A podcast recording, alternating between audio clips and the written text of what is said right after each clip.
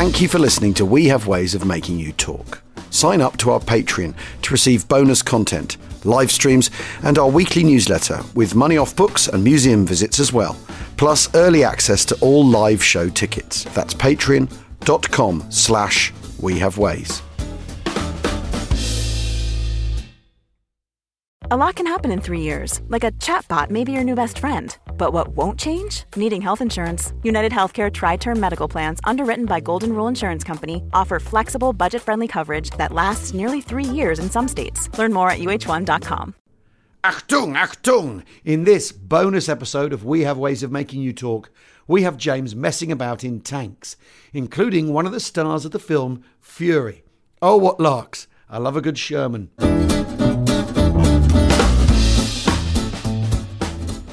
Well, we're at the Chalk Valley History Festival, and um, basically, this this whole festival is put on as an excuse by me to get all my favourite things here.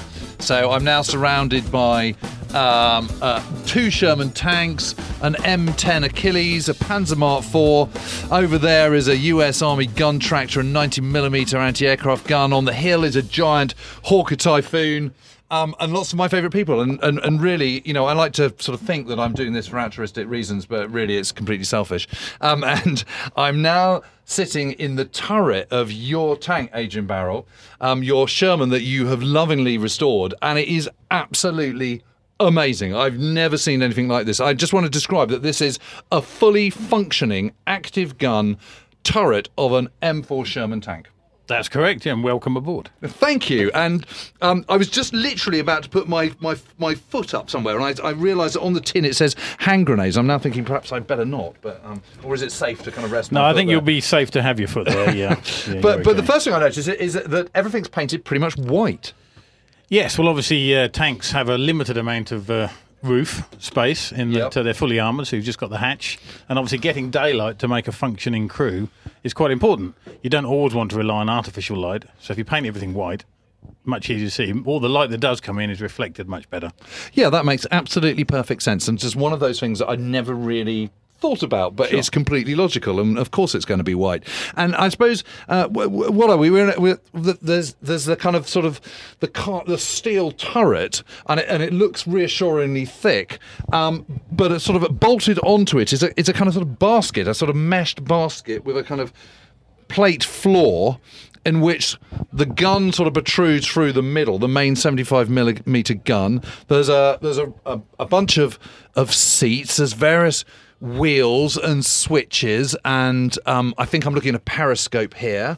There's a, there's a there's a sort of maglite uh, torch um, clipped to the ceiling. Behind me is what looks very much like a Thompson submachine gun with a correct. with a rack of of magazines behind. There's a radio. Yes, correct. Radio. What is that? A number nineteen. That's set? a 19 set, the standard British God, uh, look at that! And, radio of the and I should just say that um, the agents just lifted up the canvas uh, canvas cover and just look at it. Look at all those dials and switches. It's got a sort of grill over to over it to protect the front of it, so you can get to all the dials and everything. But it, but it's got a sort of protective um, grill there.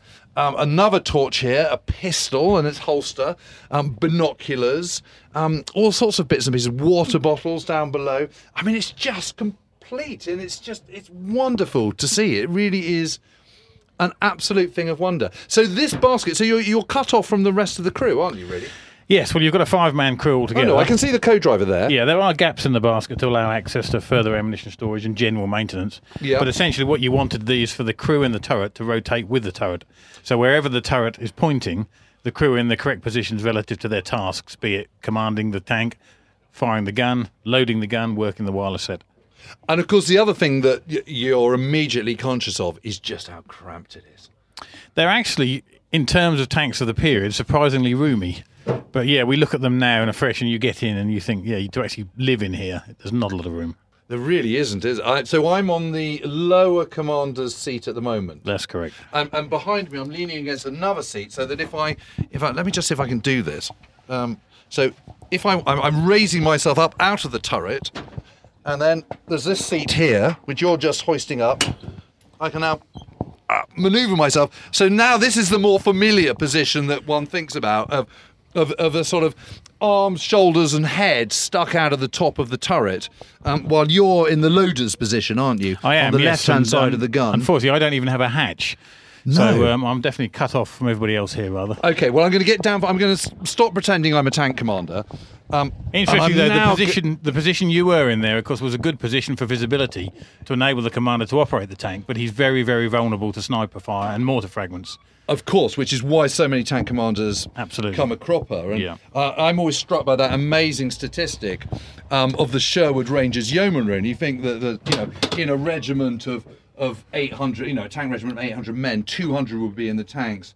Of which 36 would be officers, and in the Sherwood Rangers Yeomanry, who landed on D-Day at uh, on June the 6th, by the end of the Normandy campaign, they were uh, they'd lost 44 officers, which is obviously a huge amount. I'm now on the on the gunner's position, and and Adrian is adjusting the seat to get my um, enormous long legs in.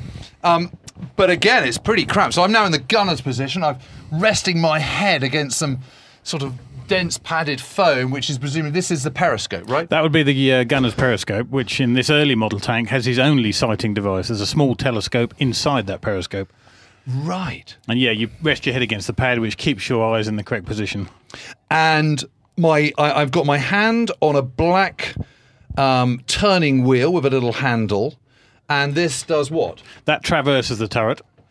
Okay, Now, I you've got it. It's probably locked at the moment. Okay, well let's not worry about that. But, okay, you've, got, how a I ma- you've got manual and power. So in manual, it's a very slow because obviously you've got five tons of turret to turn. Yes. And although it's on a free rotating bearing, Right. it takes a lot to turn it. But when it's in power, the wheel turns the same way, but actually that drives through motors to give you full power. It's a bit like power That's steering really in your clever, car, isn't it? Yeah, So effectively, this is a power steered turret. effectively, yeah.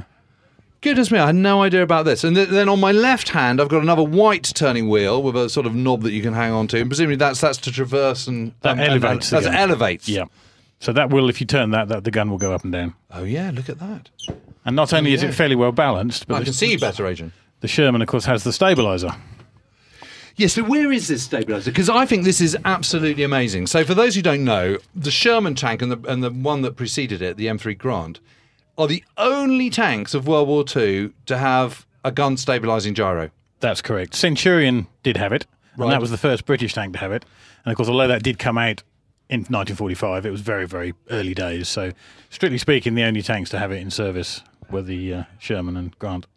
And presumably the start the, the gyro, the stabilizing gyro, just means that when you're on the move, it stops the barrel kind of it sort of corrects the barrel from sort of jumping Yeah, it keeps the barrel at a fixed elevation. So as the tank pitches cross country, the barrel stays on the same elevation. God, now the idea isn't so much that you fire on the move; Yeah. it's more to keep the gun on target. So the second you stop, the gunner only has to make very minor adjustments rather than hunting for the target again. Got you. So- Which means on the move, uh, and when you suddenly stop, you can fire a lot more accurately Yes, than if you don't quicker and more accurately. Yeah. And actually, I mean, because this is one of the things that uh, everyone just assumes that the, the Sherman tank has got a much smaller gun than than a, um, a Panther or uh, or a Tiger, which of course is true.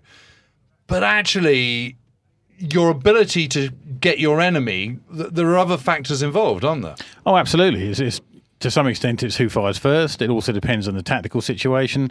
It depends on uh, the target you're firing at. But if you look at the ammunition that's held in the tank, there's 97 rounds of main armament ammunition, 60% of which was high explosive.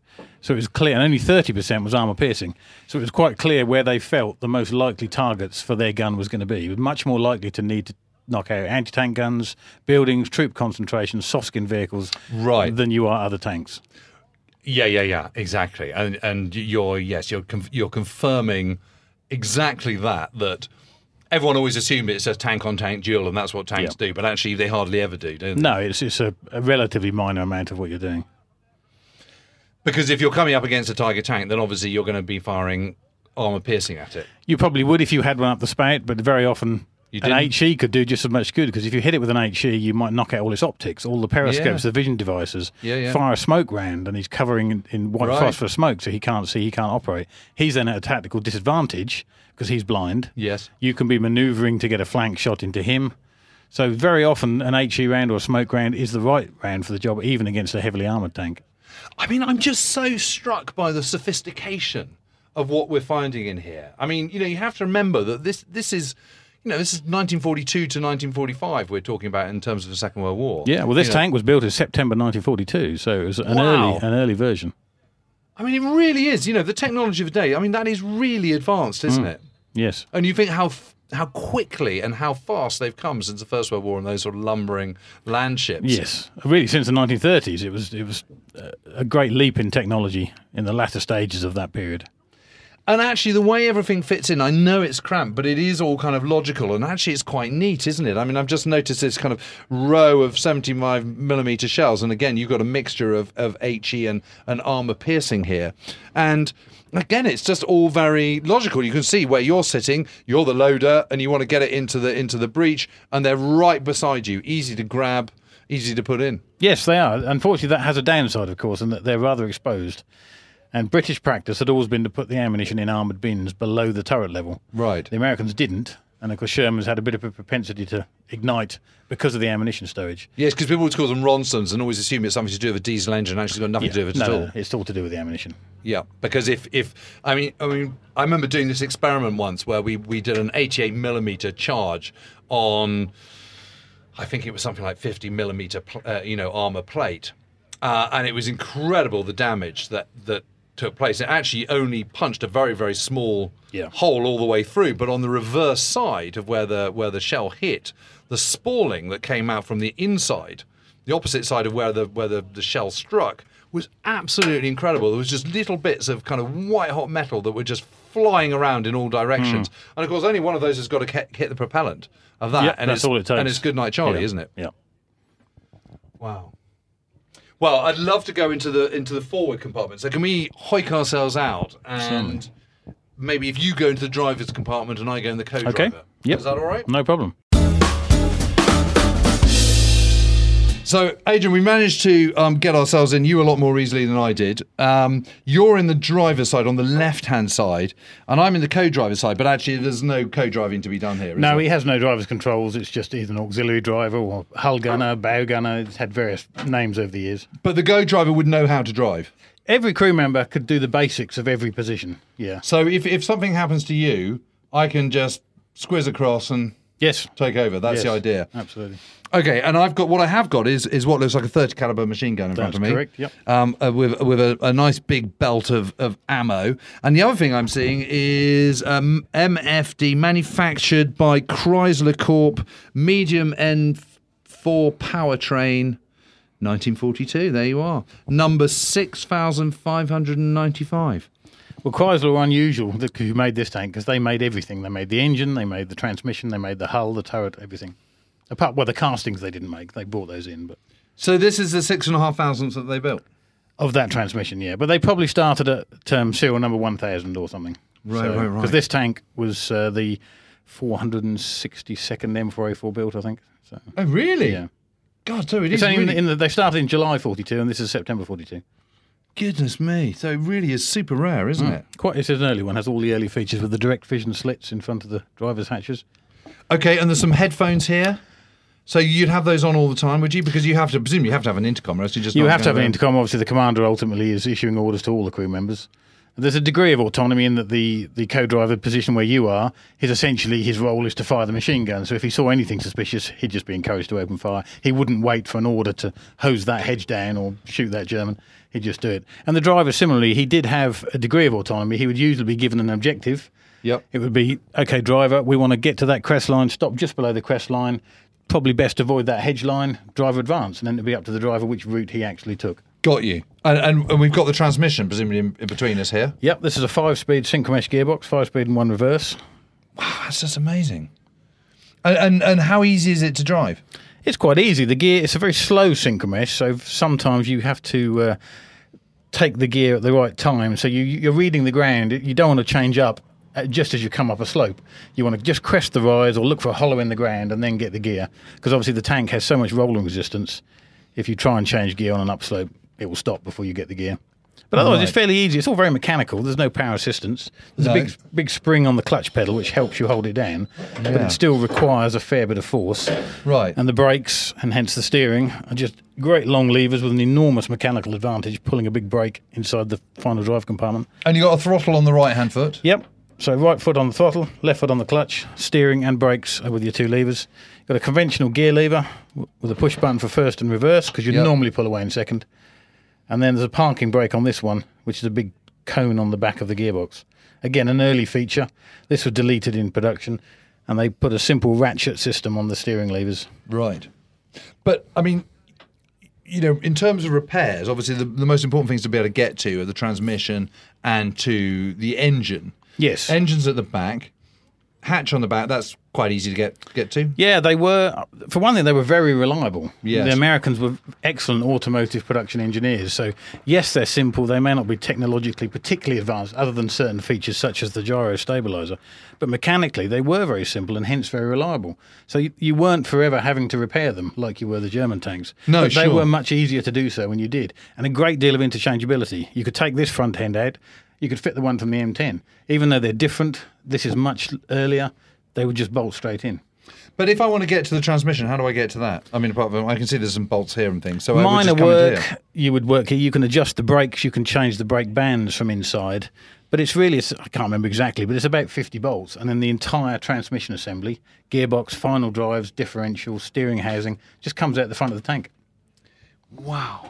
So it's, a big lump it's a, it's a- isn't it? yeah it's I a mean, four and a half ton lump but it's one piece Yeah. nothing else has to come out I mean, I'm just completely struck by, although any tank is incredibly complicated, this is about as straightforward as it's going to get, isn't it? yeah they were they were comprehensively equipped but the actual engineering was relatively simple And crucially, relatively easy to maintain.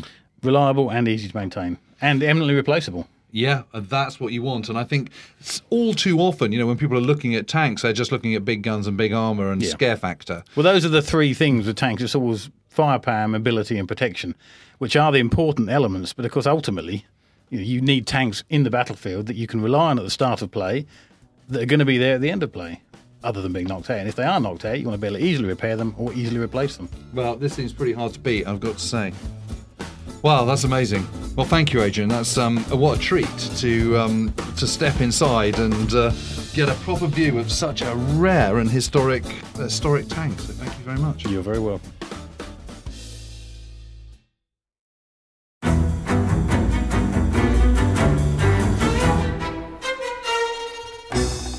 I'm Anthony Scaramucci, former White House Director of Communications and Wall Street financier. And I'm Katty Kay, US Special Correspondent for BBC Studios. I've been covering American politics for almost three decades. Welcome to The Rest is Politics US, brought to you by Goalhanger.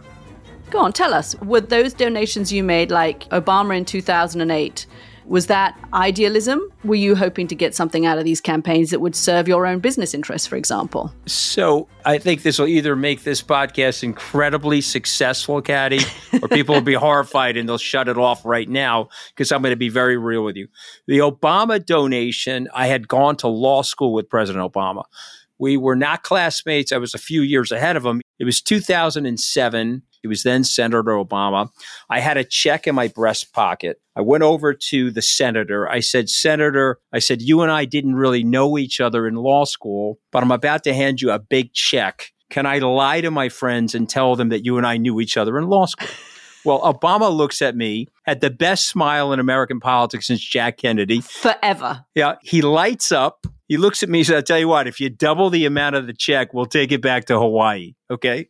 And I looked at him. I said, You're done. I had another check in my pocket. I ripped it up. I doubled the amount of the check. And I'm going to tell you right now, I've been to more White House Christmas parties during the Obama administration than the Trump administration. In this pivotal year for the United States, democracy, and world affairs, Britain's biggest podcast, The Rest is Politics, is launching stateside. Uncovering secrets from inside the Biden and Trump inner circles and how they shape the world's most important economy, but also the global economy too. New episodes are released every Friday morning. Just search The Rest is Politics US wherever you get your podcasts.